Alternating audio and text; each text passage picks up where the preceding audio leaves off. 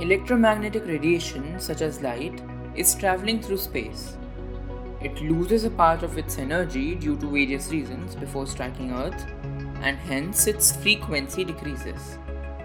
Frequency decrease implies an increase in wavelength, which is the distance between two peaks of a wave.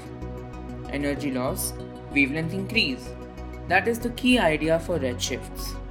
Red has the highest wavelength of any color, which means the given light is shifting its wavelength towards the red end of the spectrum, redshift. Why does it happen? First, the Doppler effect, also called the relativistic redshift. Light is traveling between objects that are in relative motion. The wave peaks are either compressed or, in this case, spread out and redshift occurs. Second, gravitational potential, also called the gravitational redshift. Space is a fabric.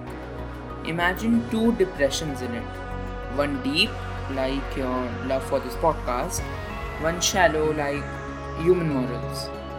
Light traveling from the deep one to the flat one loses energy and redshift occurs. Third is something called the Hubble Lemaître law or the cosmological redshift. The universe is expanding.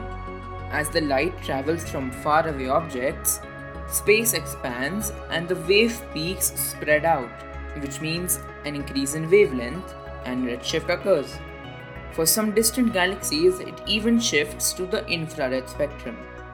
Redshifts don't really have an application except for finding cosmic distances, measuring energies, measuring the expansion of the universe, giving evidence for the Big Bang Theory, and forming the basics of all astronomy. So, yeah, they're pretty important. That's it about redshifts. Enjoy your day, and thank you for listening to the Astrophysics Academy.